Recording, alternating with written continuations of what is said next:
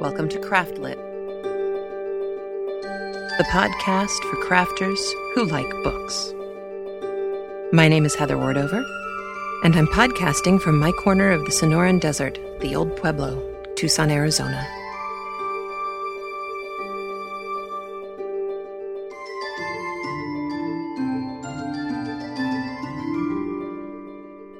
Episode 32, I See Dead People.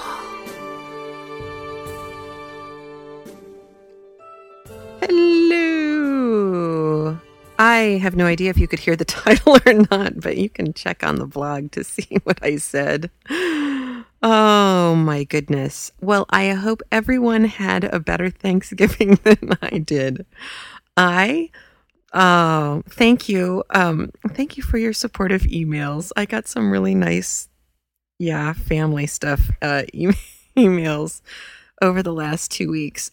My sister and I, my sister's 8 years younger than me, and she, I don't even know how to go about thanking her. She performed yeoman service when we drove to California, because Monday night, my mom had to fly out to California to help her mother and her younger sister in a hurry, and that left my sister and I alone with the boys, and we were going to have to drive them to California all by our lonesome, and that was going to get ugly. So now I'm continuing my narrative 4.5 hours later, because literally, as I said, the boys, my younger son woke up from his nap an hour early. So it's been one of those afternoons.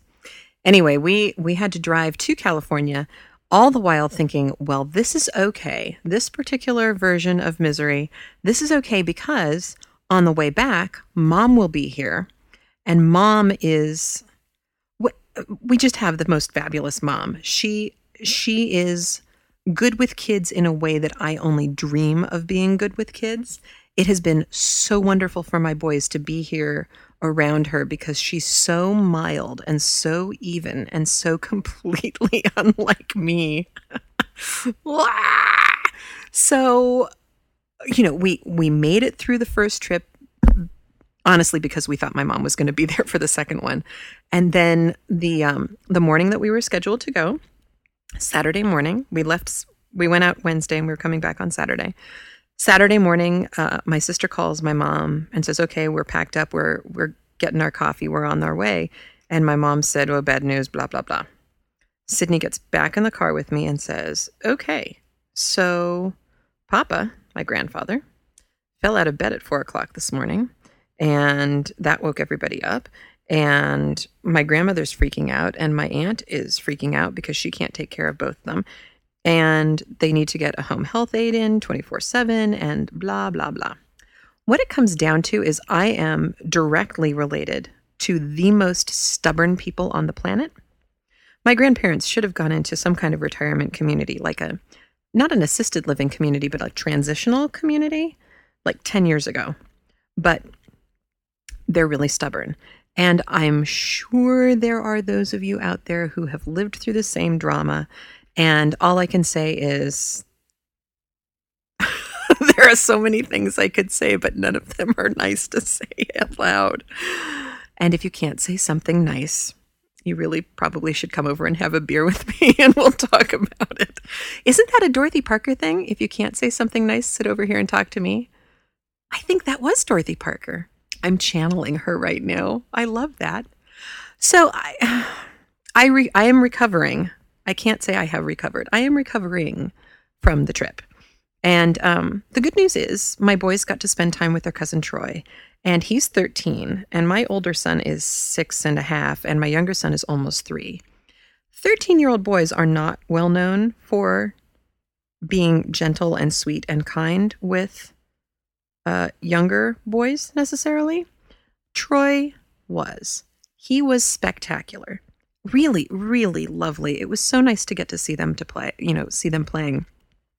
But the really cool part, and the part that broke my heart, is my son and Troy, actually both my sons and Troy, were out in the backyard making and flying paper airplanes.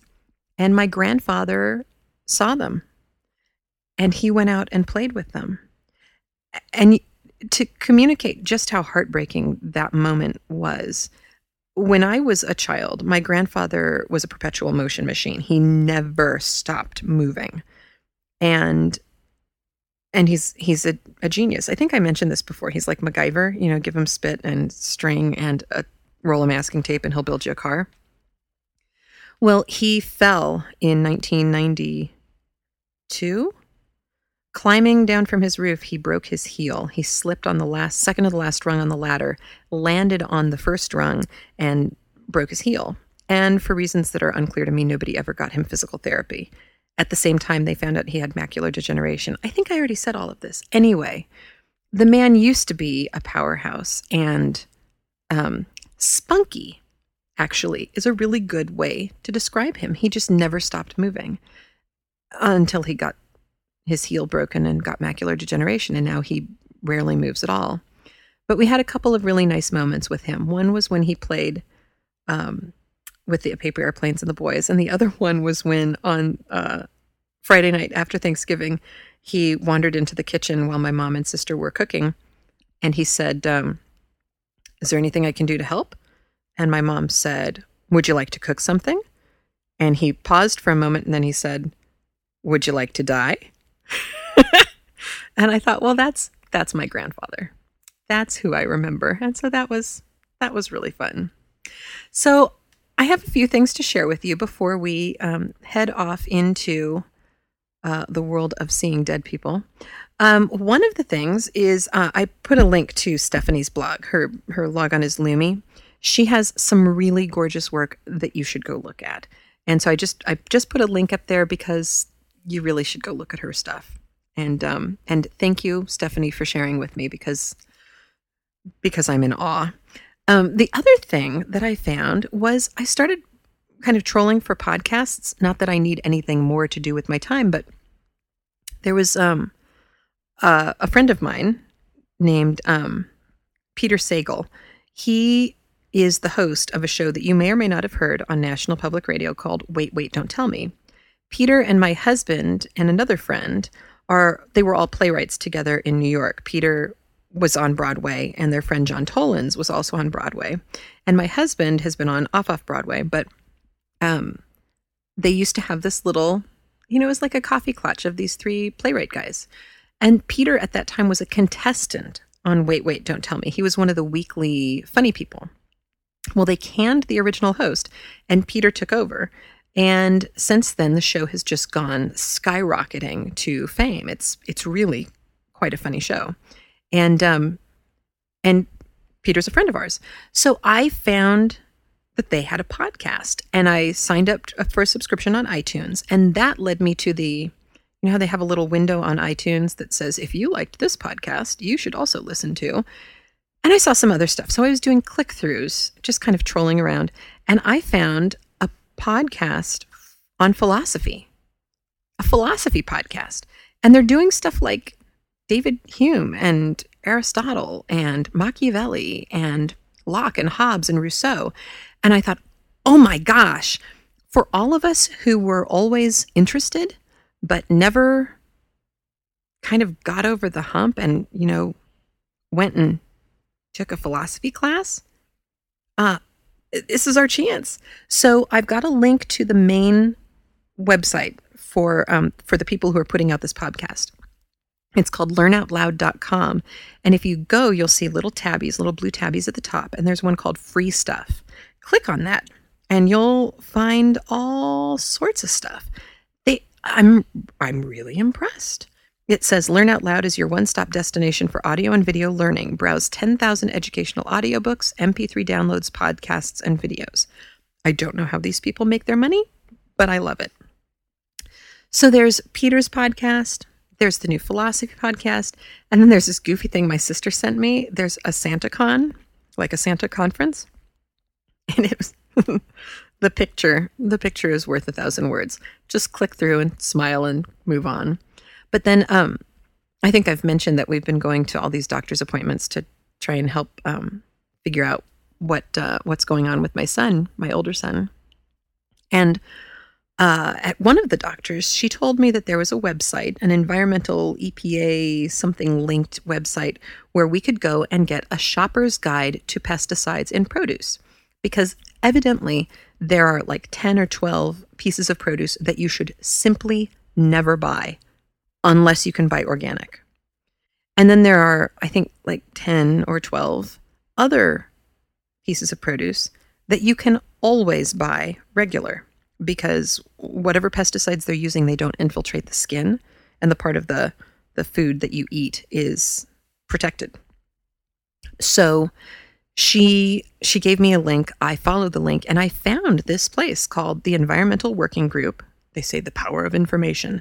And it's got, you know, some of it's just really good lefty stuff, but they have this data on pesticides in produce. And it's a little shopper's guide that you can print out and take with you. And obviously, you know, you use it twice and you'll have memorized the whole thing. But I'm so impressed with the stuff that they've got. They've got a tuna calculator so that you can know how much is safe for you, how much is safe for your kid. It's just nice information for moms. So, you know, get in touch with your inner earth mother and check out the little list of organics. It's really nice and useful. Let's see, there was another thing that I wanted to show you. Oh no, that wasn't it. I'm looking at my things. Oh, I've got some goofy quiz results. So you can see what my quiz results were, and then you can click on the quiz results and you can take quizzes yourself. And that way we can all find out all sorts of ridiculous things about us that really don't matter but are kind of fun. So that's that. And then there was something else I'd wanted to tell you. Oh no, I have to save that for later. I'm trolling through all of my notes for the show notes today. So today we are moving on with Henry James. And if you recall, last week, our young governess was wandering through the gardens at the Bly estate. And she was thinking kind of these imaginary, you know how girls are. We all went there. Kind of wandering around, thinking about the guy who'd hired her and how cool he is and how perfect he is and like how gorgeous he is and all of that. And then suddenly she thinks that he's appeared for her in an upstairs window. And then she realizes that it's not him and it's somebody else, somebody much creepier, somebody who has fixed her with this stare. And you may have noticed that I am no longer marking the episodes clean, because one of the things that we just have to talk about, and I didn't realize it when we started, is we have to talk about sexuality. And if you had young kids listening to Pride and Prejudice, I didn't want anybody to be misguided and think that this would be appropriate for a young kid. I think certainly this is appropriate for older children, 17, 18-year-olds. But you don't necessarily want to talk about this with your 12-year-old. I hear my son calling for me. Hang on. And I'm back. So I just didn't want to mislead anybody with the whole discussion of sexuality, which is about what I'm about to talk about again. There is an interesting thing, obviously, going on with the governess right now. She's 20. She's very young. This is a book that was written in the late 1800s, so, we're in the height of Victorian repression, and there's some interesting sexual subtext going on here. Here she is thinking very romantically, and I might say rather lamely, about the guy who hired her, as though he's just going to sweep in to Bly and take her away from all this, and, you know, it's that kind of goopy blah, blah, blah, that girls do. But then it's almost as if she's confronted by real grown-up male. And he looks at her from the window, and it is this piercing stare. And on some level, this is that moment where she gets it, that sex isn't romance, or at least lust isn't romance, and that these are two very different things, and she's thrown off. And she doesn't quite understand what's going on. And as the next chapters that we're going to listen to pick up today, you are going to hear an allusion to Jane Eyre that Henry James snuck in at the beginning of our first chapter. There's a comment about insane relatives in the attic. But there's more to it than that. He's obviously doing this on purpose. But if you remember, Jane Eyre, who is a governess, marries her employer. So you've got this, it's almost this postmodern moment. It's kind of interesting where Henry James has a fictional character referencing another fictional character to make a very important point as to the new character's characterization. And I thought that was just brilliant. Boy, talk about multi-layered and interesting. Very, very cool on Henry's part. She's also going to start to show more of her, what I call her true colors, about Miles and his corruption. And I'd say her true colors are kind of green and snooty. I've actually met people like this who, instead of taking a good cold look at themselves and going, wow, I really blew that, and I need to go back and rethink my position and try and fix that or apologize or something. There are some people who just, accept the fact that everyone else is wrong and should, probably apologize to them. And I think that's what this girl is like.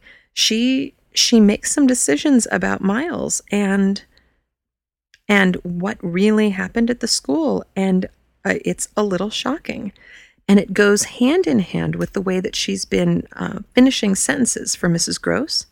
She makes these assumptions about people and what they're about to say or what they're about to do as though she knows something. And she's only 20. And oh, dear God, my son is calling for me again. I can't wait to podcast from my own office. And I'm back again. So... let's see. Let me look at my notes.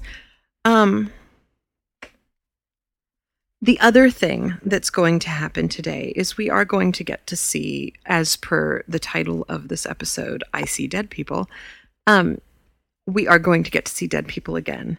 And listen closely to the order that things happen in. This is what I had been talking about with the comparisons to Hawthorne, where you get what could be an actual supernatural event. And at the same time, it's really hard to accept that.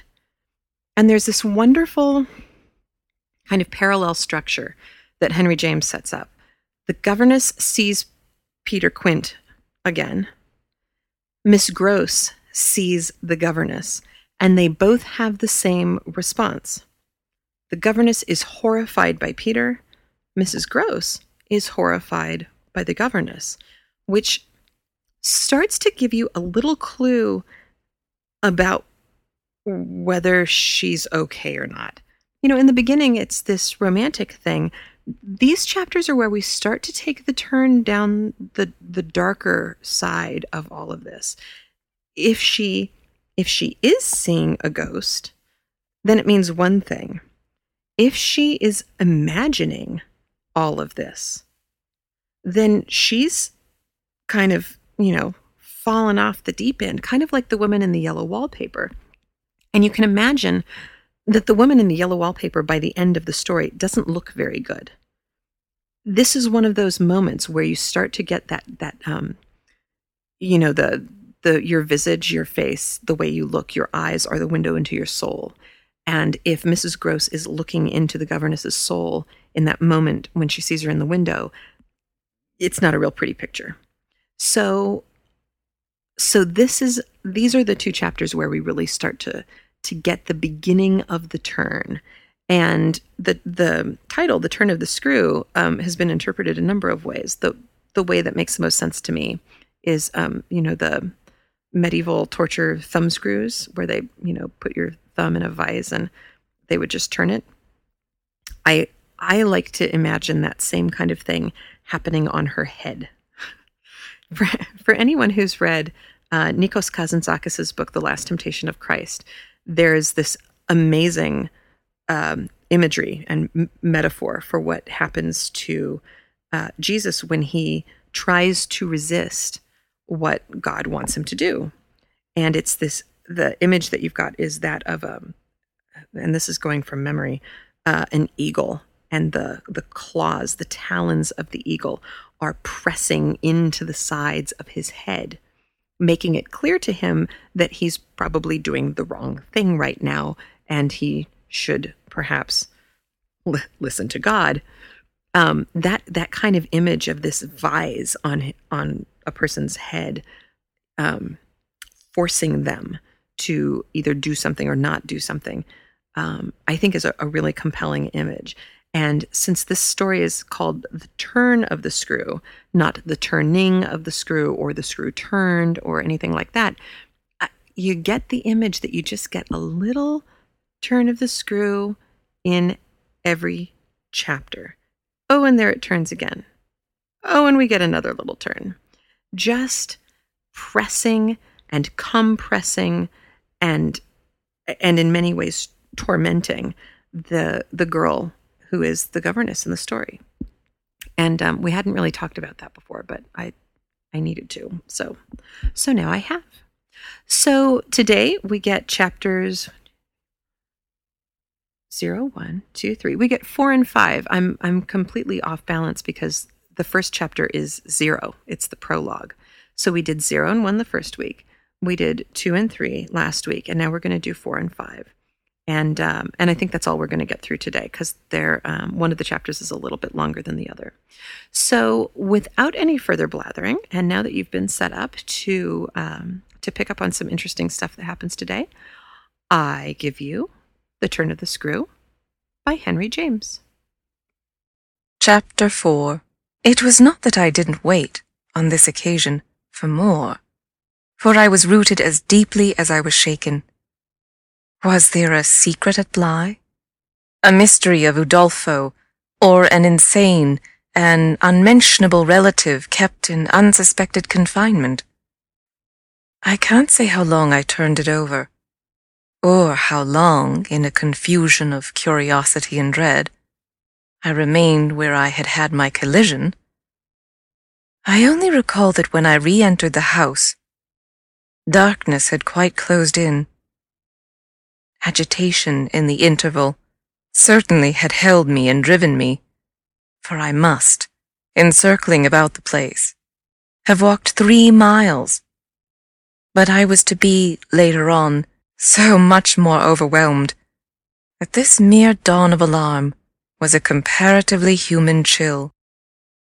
The most singular part of it, in fact, singular as the rest had been, was the part I became, in the hall, aware of in meeting Mrs. Grose. This picture comes back to me in the general train, the impression as I received it on my return, of the wide white-paneled space, bright in the lamplight, and with its portraits and red carpet, and of the good surprised look of my friend, which immediately told me she had missed me. It came to me straightway, under her contact, that, with plain heartiness, mere relieved anxiety at my appearance, she knew nothing whatever that could bear upon the incident I had there ready for her. I had not suspected in advance that her comfortable face would pull me up, and I somehow measured the importance of what I had seen by my thus finding myself hesitant to mention it.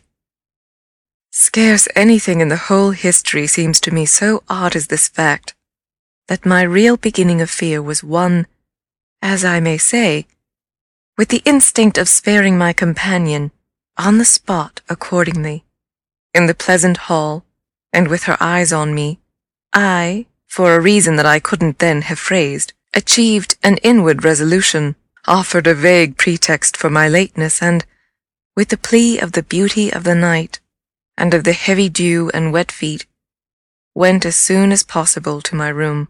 Here it was another affair, here for many days after. It was a queer affair enough. There were hours from day to day, or at least there were moments, snatched even from my clear duties, when I had to shut myself up to think. It was not so much yet that I was more nervous than I could bear to be, as that I was remarkably afraid of becoming so. But the truth I had now to turn over was, simply and clearly, the truth that I could arrive at no account whatever of the visitor with whom I had been so inexplicably and yet, as it seemed to me, so intimately concerned. It took little time to see that I could sound without forms of inquiry, and without exciting remark, any domestic complications. The shock I had suffered must have sharpened all my senses. I felt sure, at the end of 3 days, and as the result of mere closer attention, that I had not been practiced upon by the servants, nor made the object of any game. Of whatever it was that I knew, nothing was known around me. There was but one sane inference. Someone had taken a liberty rather gross. That was what, repeatedly, I dipped into my room and locked the door to say to myself. We had been, collectively, subject to an intrusion. Some unscrupulous traveler, curious in old houses, had made his way in unobserved, enjoyed the prospect from the best point of view, and then stolen out as he came. If he had given me such a bold, hard stare, that was but a part of his indiscretion. The good thing, after all, was that we should surely see no more of him. This was not so good a thing, I admit, as not to leave me to judge that what, essentially, made nothing else much, signify was simply my charming work. My charming work was just my life with Miles and Flora, and through nothing could I so like it as through feeling that I could throw myself into it in trouble. The attraction of my small charges was a constant joy, leading me to wonder afresh at the vanity of my original fears. The distaste I had begun by entertaining for the probable grey prose of my office. There was to be no grey prose, it appeared, and no long grind. So how could work not be charming that presented itself as daily beauty? It was all the romance of the nursery and the poetry of the schoolroom. I don't mean by this, of course, that we studied only fiction and verse. I mean I can express no otherwise the sort of interest my companions inspired. How can I describe that except by saying that, instead of growing used to them, and it's a marvel for a governess, I call the sisterhood to witness. I made constant fresh discoveries. There was one direction, assuredly, in which these discoveries stopped. Deep obscurity continued to cover the region of the boy's conduct at school. It had been promptly given me, I have noted, to face that mystery without a pang. Perhaps even it would be nearer the truth to say that, without a word, he himself had cleared it up. He had made the whole charge absurd. My conclusion bloomed there with the real rose flush of his innocence. He was only too fine and fair for the little horrid, unclean school world, and he had paid a price for it. I reflected acutely that the sense of such differences, such superiorities of quality, always on the part of the majority, which could include even stupid, sordid headmasters, turn infallibly to the vindictive. Both the children had a gentleness. It was their only fault, and it never made Miles a muff. That kept them, how shall I express it, almost impersonal and certainly quite unpunishable. They were like the cherubs of the anecdote, who had, morally, at any rate, nothing to whack. I remember feeling with Miles in especial, as if he had had, as it were, no history. We expect of a small child a scant one, but there was in this beautiful little boy something extraordinarily sensitive, yet extraordinarily happy, that, more than in any creature of his age I have seen, struck me as beginning anew each day. He had never for a second suffered. I took this as a direct disproof of his having really been chastised. If he had been wicked, he would have caught it, and I should have caught it by the rebound. I should have found the trace. I found nothing at all, and he was therefore an angel. He never spoke of his school, never mentioned a comrade or a master, and I, for my part, was quite too much disgusted to allude to them. Of course, I was under the spell, and the wonderful part is that, even at that time, I perfectly knew I was. But I gave myself up to it.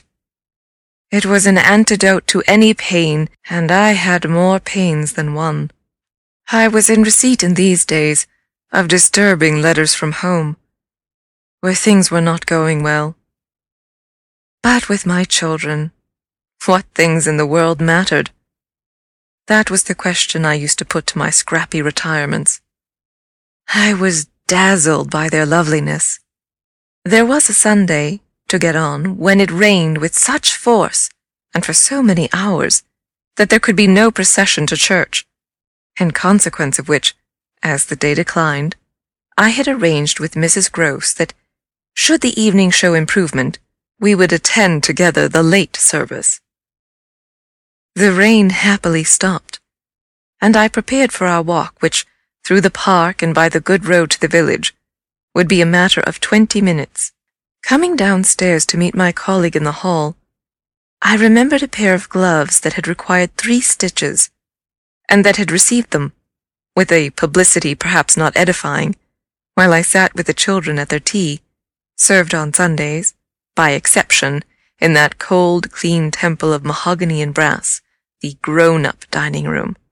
The gloves had been dropped there, and I turned in to recover them. The day was grey enough, but the afternoon light still lingered, and it enabled me, on crossing the threshold, not only to recognize, on a chair near the wide window, then closed, the articles I wanted, but to become aware of a person on the other side of the window and looking straight in. 1 step into the room had sufficed. My vision was instantaneous. It was all there. The person looking straight in was the person who had already appeared to me. He appeared thus again with, I won't say greater distinctness, for that was impossible, but with a nearness that represented a forward stride in our intercourse, and made me, as I met him, catch my breath and turn cold. He was the same. He was the same, and seen this time as he had been seen before, from the waist up, the window, though the dining room was on the ground floor, not going down to the terrace on which he stood. His face was close to the glass, yet the effect of this better view was strangely only to show me how intense the former had been. He remained but a few seconds, long enough to convince me he also saw and recognized. But it was as if I had been looking at him for years, and had known him always. Something, however, happened this time that had not happened before. His stare into my face, through the glass and across the room, was as deep and hard as then. But it quitted me for a moment, during which I could still watch it, see it fix successively several other things. On the spot there came to me the added shock of a certitude that it was not for me he had come there. He had come for someone else. The flash of this knowledge, for it was knowledge in the midst of dread, produced in me the most extraordinary effect. Started as I stood there, a sudden vibration of duty and courage. I say courage because I was beyond all doubt already far gone. I bounded straight out of the door again, reached that of the house, got, in an instant, upon the drive, and, passing along the terrace as fast as I could rush, turned a corner and came full in sight, but it was in sight of nothing now. My visitor had vanished. I stopped. I almost dropped, with the real relief of this, but I took in the whole scene. I gave him time to reappear. I call it time, but how long was it? I can't speak to the purpose today of the duration of these things.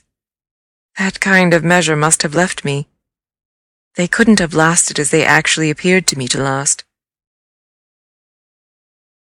The terrace and the whole place, the lawn and the garden beyond it, all I could see of the park, were empty with a great emptiness.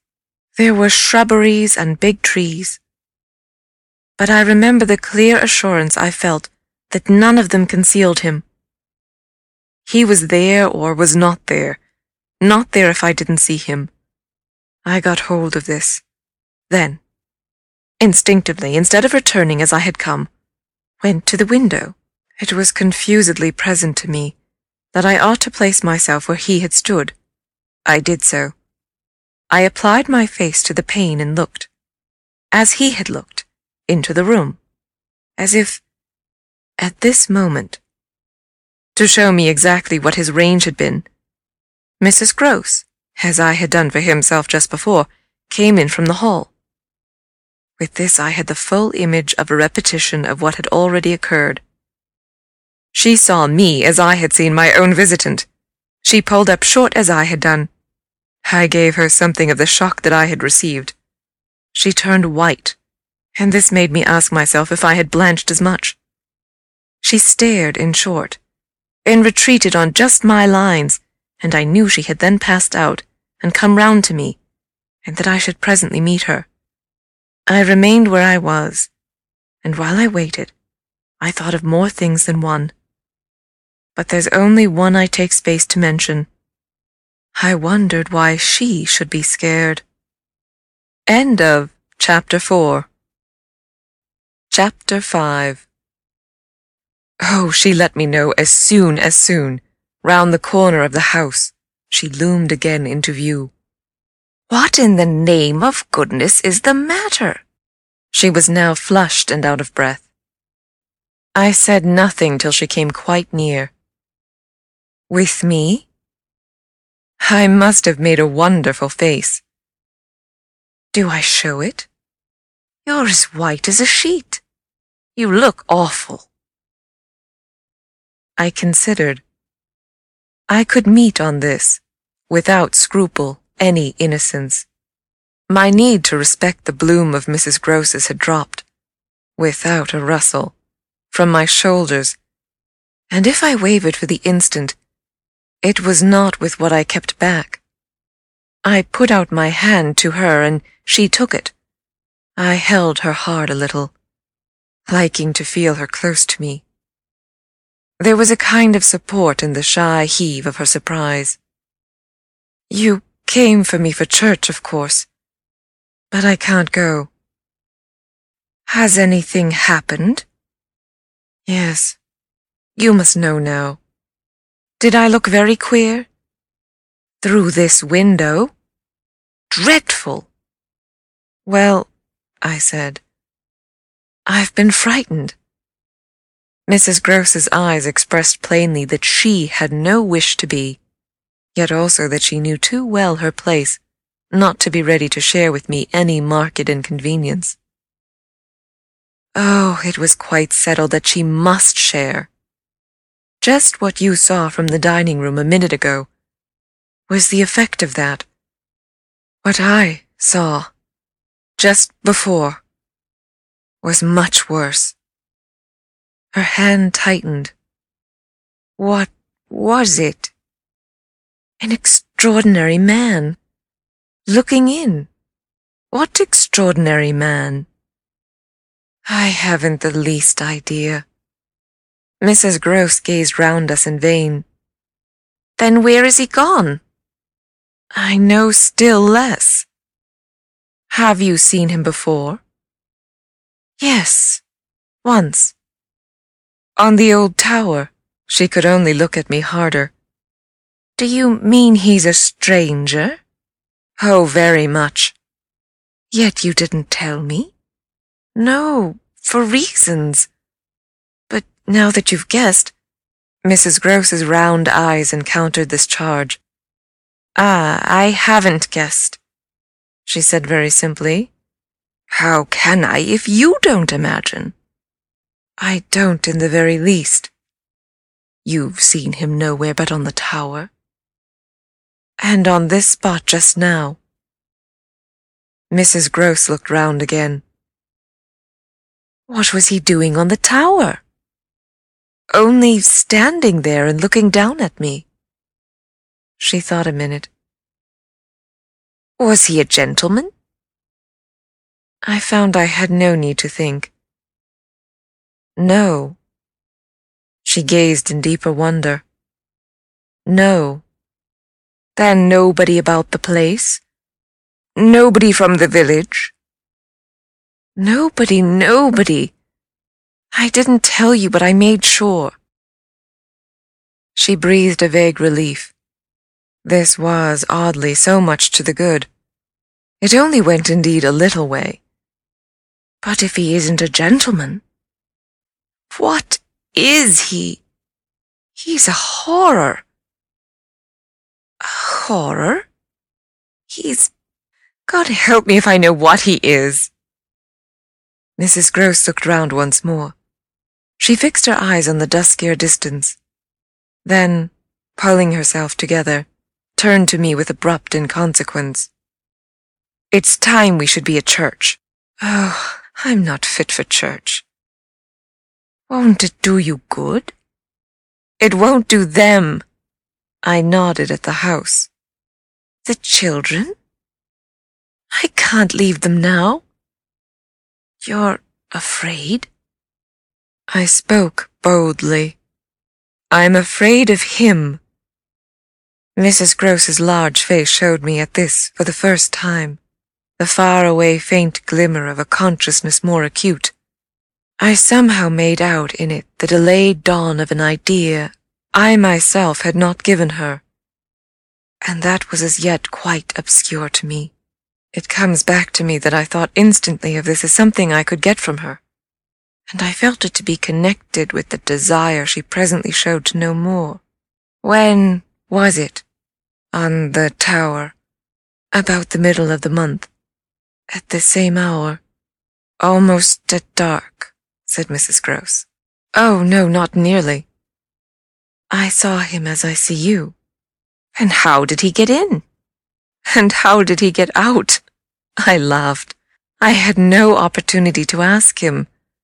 This evening, you see, I pursued. He has not been able to get in.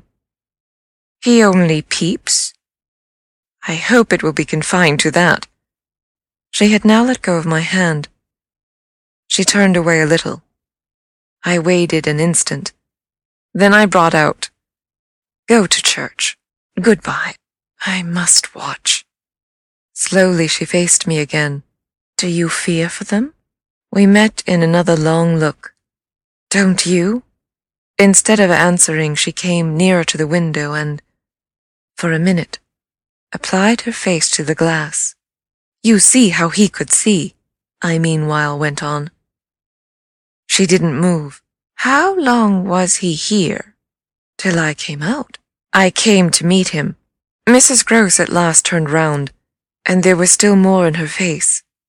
I couldn't have come out. Neither could I laughed again. But I did come. I have my duty.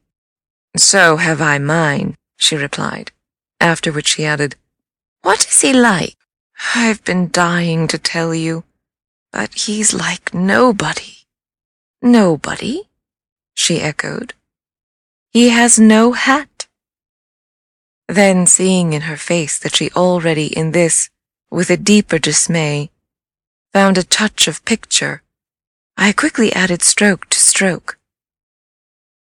He has red hair, very red, close curling and a pale face, long in shape, with straight, good features and little, rather queer whiskers that are as red as his hair. His eyebrows are somehow darker. They look particularly arched, and as if they might move a good deal. His eyes are sharp, strange, awfully. But I only know clearly that they're rather small and very fixed. His mouth's wide and his lips are thin, and except for his little whiskers, he's quite clean-shaven. He gives me a sort of sense of looking like an actor. An actor? It was impossible to resemble one less, at least, than Mrs. Grose at that moment. I've never seen one, but so I supposed them. He's tall, active, erect. I continued, but never a gentleman. My companion's face had blanched as I went on. Her round eyes started, and her mild mouth gaped. A gentleman? She gasped, confounded, stupefied. A gentleman, he? You know him, then? She visibly tried to hold herself. But he is handsome. I saw the way to help her. Remarkably. And dressed. In somebody's clothes. They're smart, but they're not his own. She broke into a breathless affirmative groan. They're the masters. I caught it up. You do know him. She faltered but a second.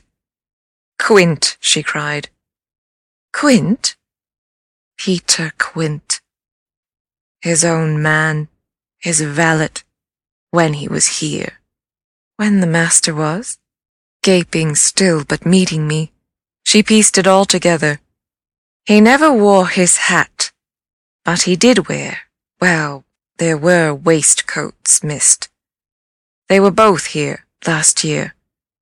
Then the master went, and Quint was alone. I followed, but halting a little. Alone? Alone with us. Then, as from a deeper depth, in charge. She added. And what became of him? She hung fire so long that I was still more mystified. He went too, she brought out at last. Went where? Her expression at this became extraordinary.